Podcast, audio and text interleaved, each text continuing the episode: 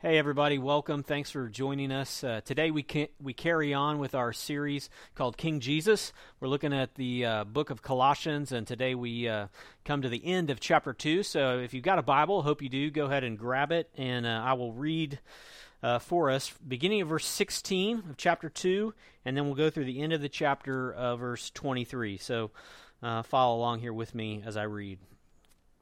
Paul writes, Therefore, let no one pass judgment on you in questions of food and drink, or with regard to a festival, or a new moon, or a Sabbath. These are a shadow of the things to come, but the substance belongs to Christ.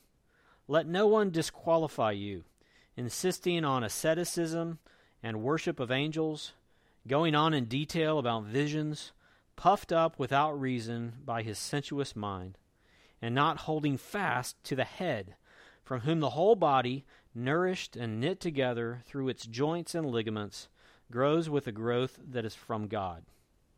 If with Christ you died to the elemental spirits of the world, why, as if you were still alive in the world, do you submit to regulations?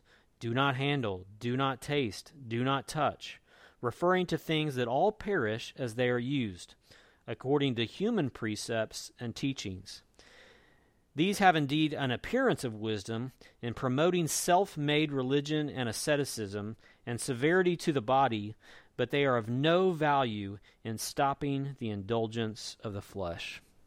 The word of the Lord. Will you pray with me?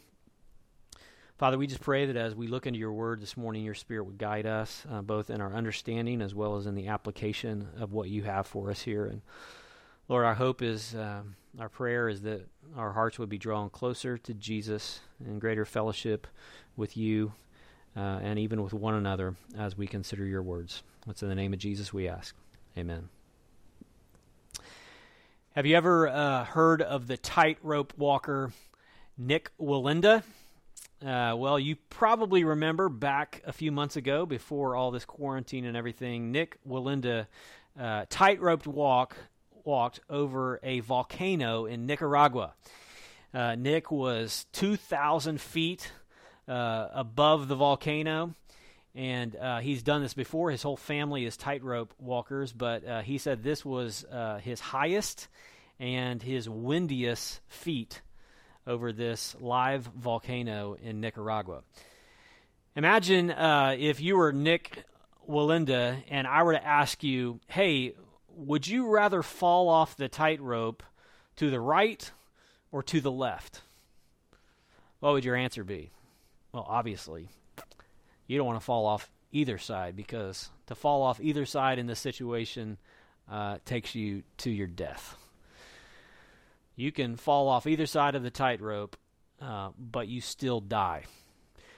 You know, we're not uh, walking a tightrope, but as we uh, consider God's Word and as we look in God's Word, there are really two directions in which we can fall as we approach God's Word. One of those ways uh, is by subtracting from God's Word, and another, the other side of that would be adding to God's Word.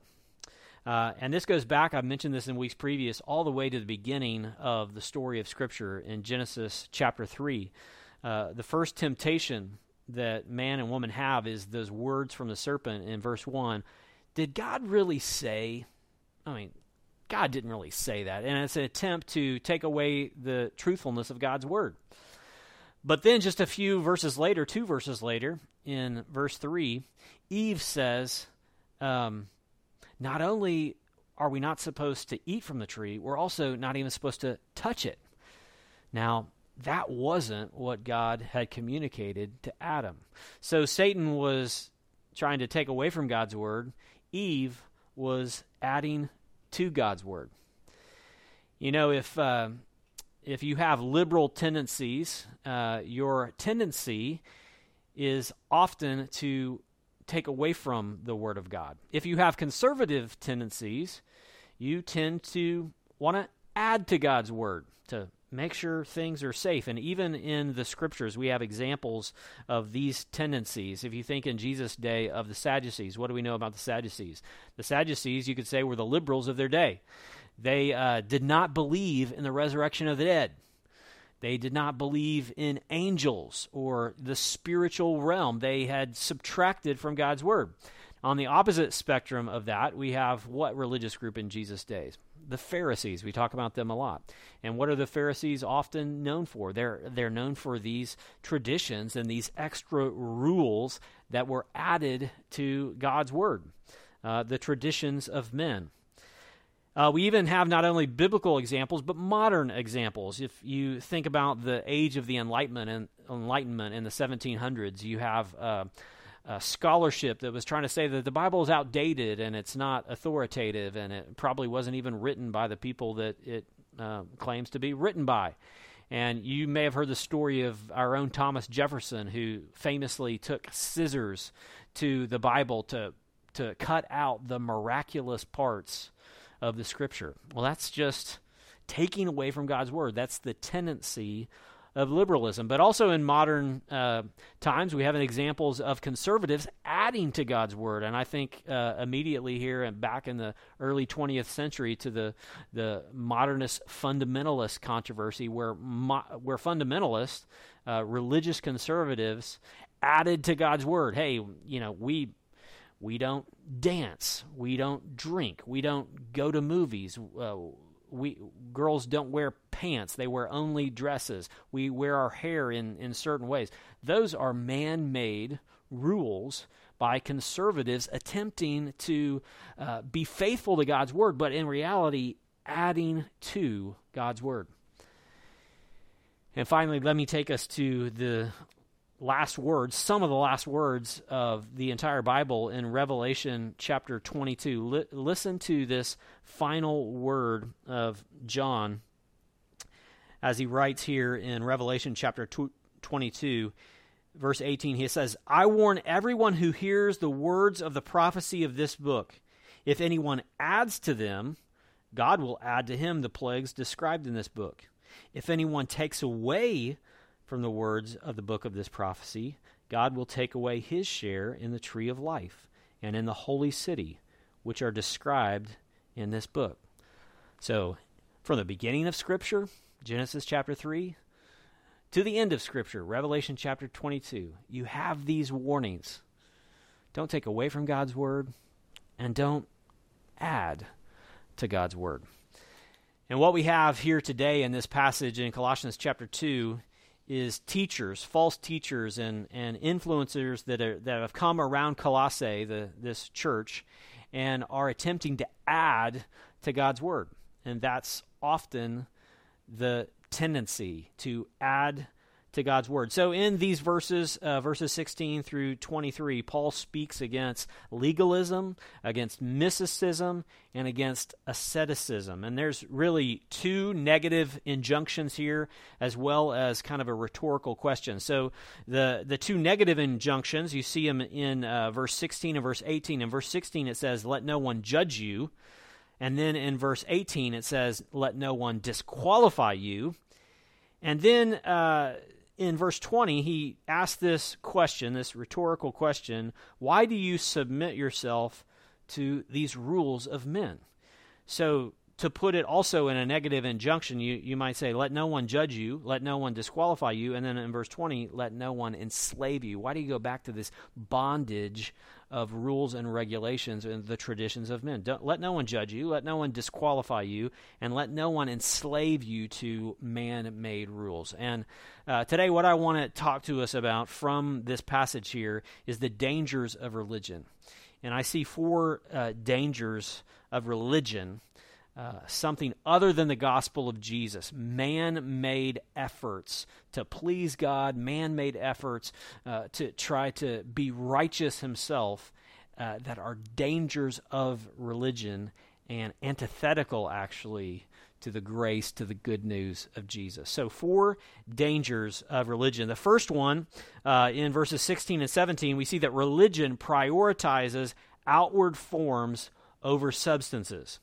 Religion prioritizes outward forms over substance. Verses 16 and 17, again, he says, Let no one pass judgment on you in questions of food and drink, or with regard to festivals, or new, uh, new moon or Sabbath. These are a shadow of things to come, but the substance belongs to Christ. And so, what, what is he saying here? He's saying that these false teachers are judging you, but they're judging you uh, about things like diet and holy days. And those things are just shadows, if you will, but they're not the real thing. A shadow is just something uh, following behind you, right? It's not the reality. And Paul is arguing here that the reality, the substance, is Jesus. These other things are shadows, and they're about forms and formalities like diet and days. And we know from Jesus' teaching, in fact, if you want to look there later, Mark chapter 7, Jesus declared all foods clean. Uh, disciples, uh, uh, the disciple, the Pharisees, teachers of the law, came to Jesus and said, "Why do your disciples not wash their hands uh, like we do?" And, and Jesus says, "You're you're just worried about the tradition of men." And then he goes on to say, where the Bible says, you know, honor your father and mother, you say, "Oh, I, am gonna I'm gonna give that gift that I would give to my, my mother and father. I'm gonna I'm gonna give that as a gift to God as korban." And he's saying, "You're you're neglecting even the the word of God by twisting it uh, for man-made traditions. But he, Jesus says in that passage, Mark chapter seven, he says it's not the things that come into us that make us unclean. It's actually what's in our heart that makes us unclean. So these foods, uh, whether they're meat or whether they're not kosher, Jesus says that that is not the point those things uh, make us neither unclean nor clean. It's what comes from our heart that makes us unclean. And so, also, you see, if you want to look at this later in Acts chapter 10, uh, Peter has this this vision, and in it, uh, this sheet comes down from the sky, and there's all sorts of meats and animals on it, and, and God says, "Take and eat." And again, he's saying these these these laws that were a, a, prequel of Jesus coming and the holiness of God uh, are not pertinent anymore. You can eat uh, as you wish, Peter. You can you can eat this meat. Shadow versus substance. Rules and regulations versus the fullness of Jesus. The temptation uh, for us, the temptation always for humans, is to gravitate to form over content, to gravitate to presentation over logic or coherence or truth, or to gravitate to style over substance. All those dietary laws, all those holy days were to point to Jesus, but never to get us righteousness on our own, but to point to the truth and the substance of Jesus. Secondly, uh, religion also inevitably leads to guilt and or pride. Religion ev- inevitably leads to guilt or pride. Look at verse 18 with me. Verse 18, he says, Let no one disqualify you, insisting on asceticism and worship of angels, going on in detail about visions, puffed up without, without reason by his sensuous mind. Um, I want you to notice there in verse 18 that he says, Let no one disqualify you, insisting on asceticism and these other things. Uh, you might want to underline insisting. You know, and there's nothing wrong with fasting.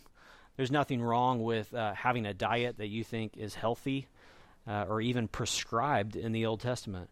But when you insist upon it, not only for yourself, but for other people, you, ha- you have now gone from a personal conviction to making a man made rule for others to keep. And uh, not only the word insisting there is to be noted, but also the, the word puffed up. He says the, these efforts, this asceticism, and these visions that they've had have, have caused these teachers in Colossae to be puffed up, to be proud.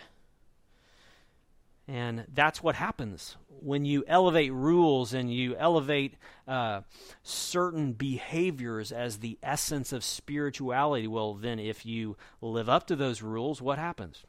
You get proud. Hey, I'm I'm doing these things that I'm supposed to. Therefore, there's this self righteousness rises rises up. But what if you don't keep the rules? What if you don't keep the traditions or the behaviors that are deemed uh, appropriate? Well, you have this feeling of guilt.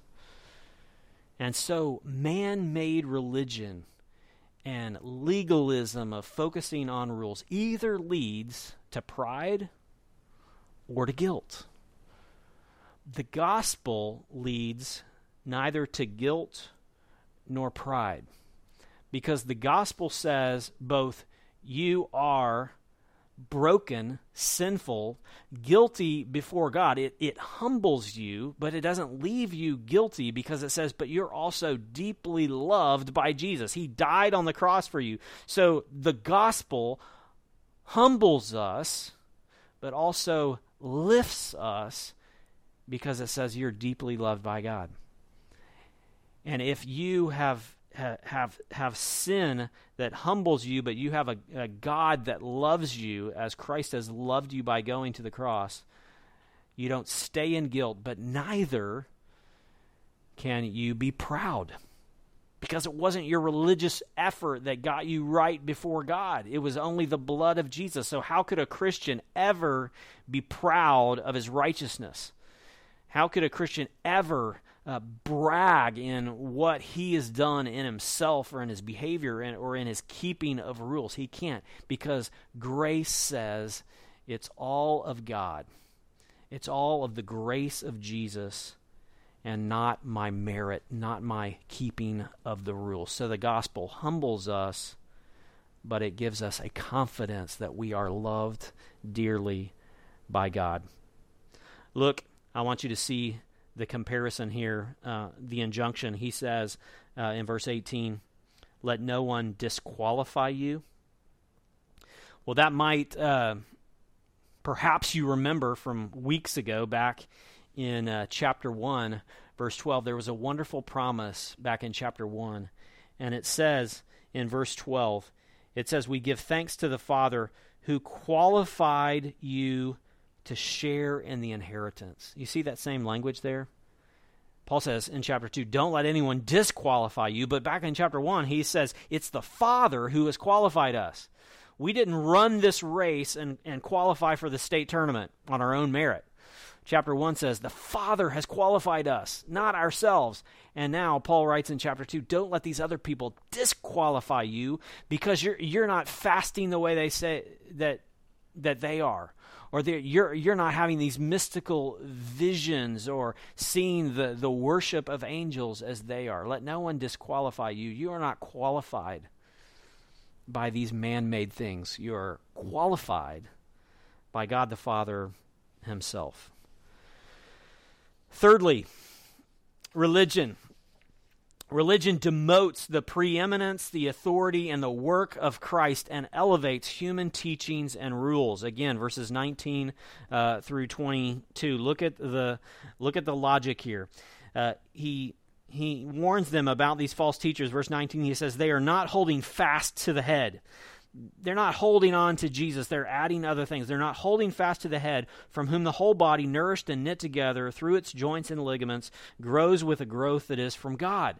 And then see the logic here, verse 20. If if with Christ you died to the elemental spirits of the world, these man-made teachings, or as we've seen in chapter one, these kind of these are demonically originated teachings. These, if you've died with Christ and, and you no longer are captive to these human uh, and elemental teachings, why, as if you were still alive to the world, do you submit to these regulations? He's saying your life is with Christ. Christ is your life, your righteousness. So why are you reverting or tempted to revert to these man made worldly rules? And then he uh, delineates some of them there in verse 20 or verse 21 excuse me he says do not handle these are the these are the regulations that that they are being asked to submit to do not handle this food or do not taste do not touch so why, why are you listening to these man-made rules if you have been if you have died with Christ and you have been raised with Christ?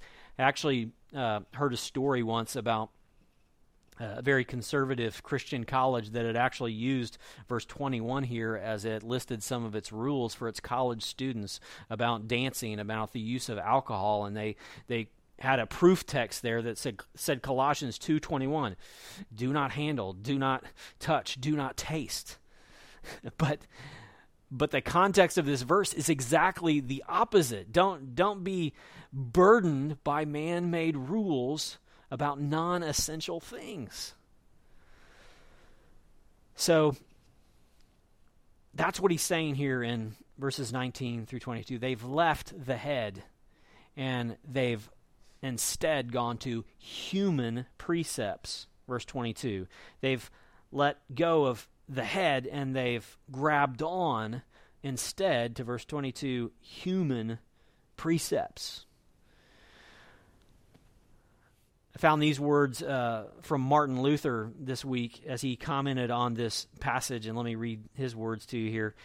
Martin Luther says, They do not hold fast to the head who is Christ, for Christ and the doctrines of men cannot possibly agree. One must cancel the other.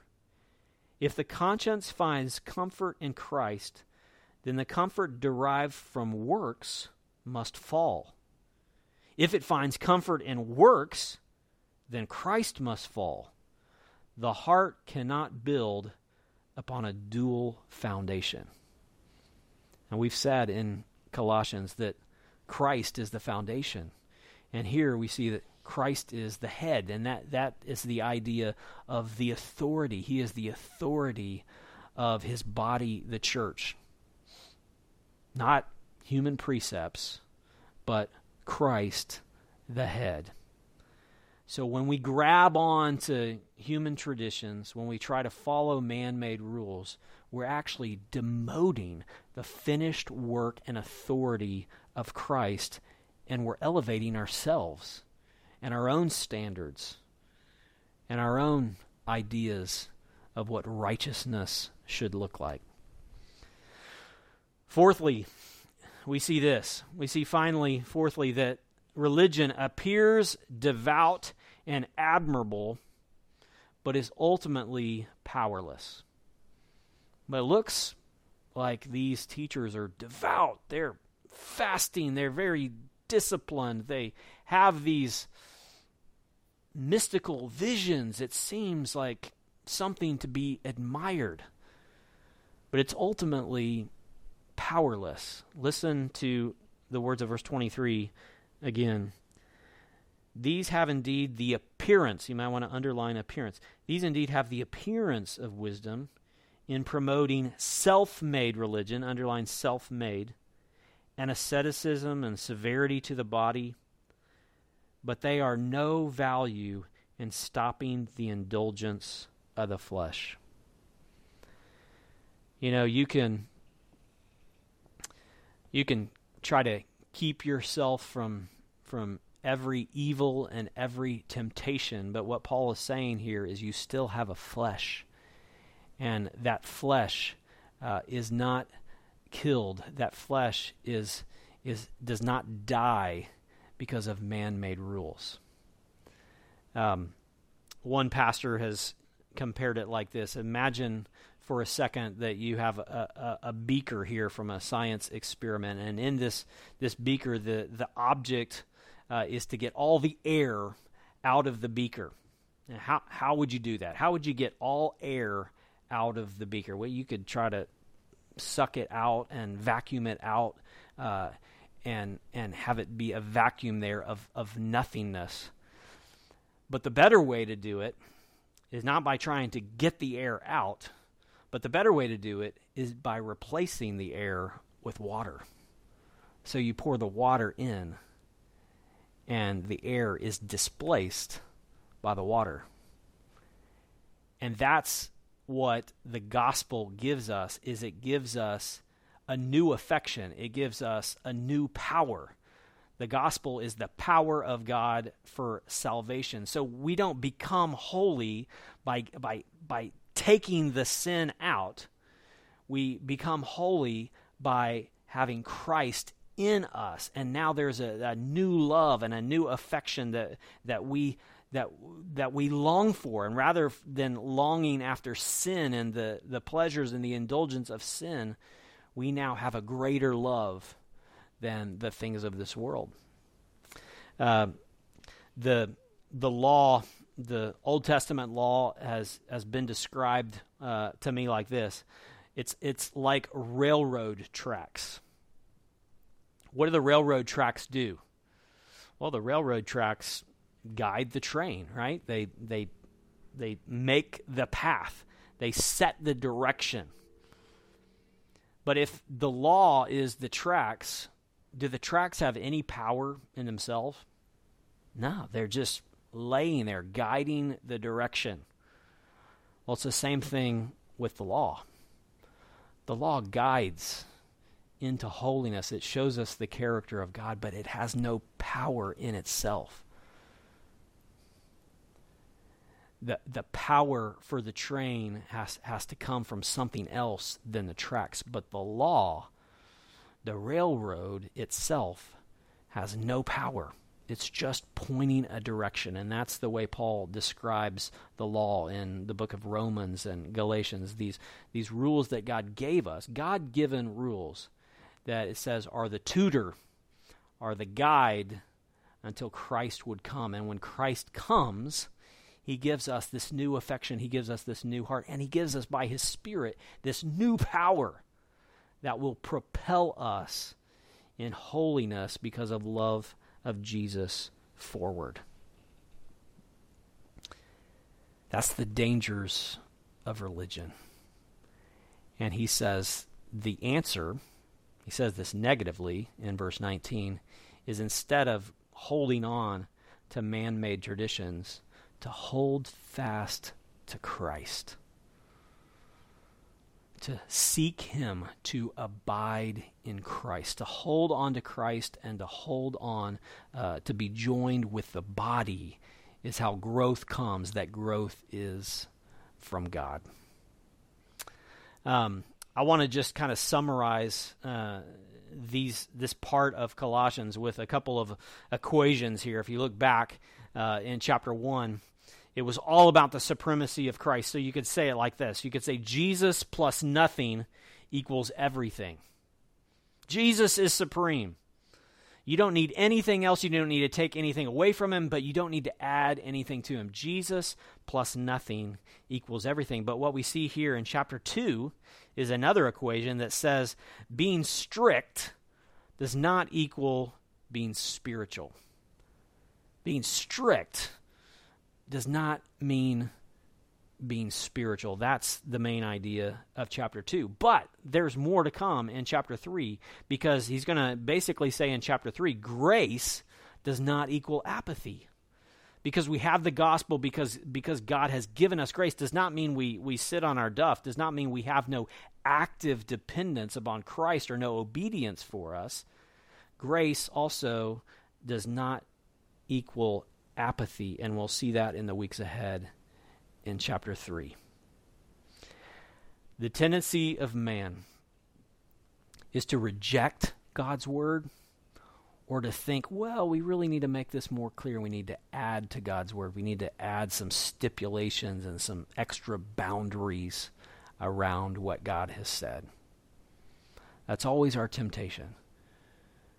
But the righteousness that we have as believers in Jesus is a foreign righteousness. It's a uh, it's a righteousness that Christ imputes to us. He he declares us righteous and then grows us in righteousness, but it's not a righteousness of our own. It is a foreign righteousness that we trust in the work of Christ, his work on the cross, his death and his resurrection, and we are given righteousness as a gift. And then we walk in thanksgiving and gratitude of that righteousness. Lewis Sperry Chafer um, founded the seminary that I went to. Lewis Sperry Chafer is the founder of Dallas Seminary, and um, he was a wonderful Bible teacher, but he was also an evangelist at heart, and he believed in this message of grace. And Lewis Sperry Chafer would, would always tell his students, This is how you can tell. This is the test For if you are believing the gospel or if you have heard a gospel message that is accurate, that is a gospel message of grace, you ask yourself this Did that person give me something to do or did they give me something to believe? Did they give me something to do or did they give me something to believe? Human, self made, man made religion says, do this, do this, don't do that. The gospel says, believe this. Jesus has died and completely paid for your sins. Now trust in Him, the head, the authority, your righteousness. So, how do you know if you're following in Christ's way? How do you know if you're, you're following Christ as a Christian? You ask yourself, Am I believing in Jesus? Or am I trying to attain righteousness on my own? And here's another test.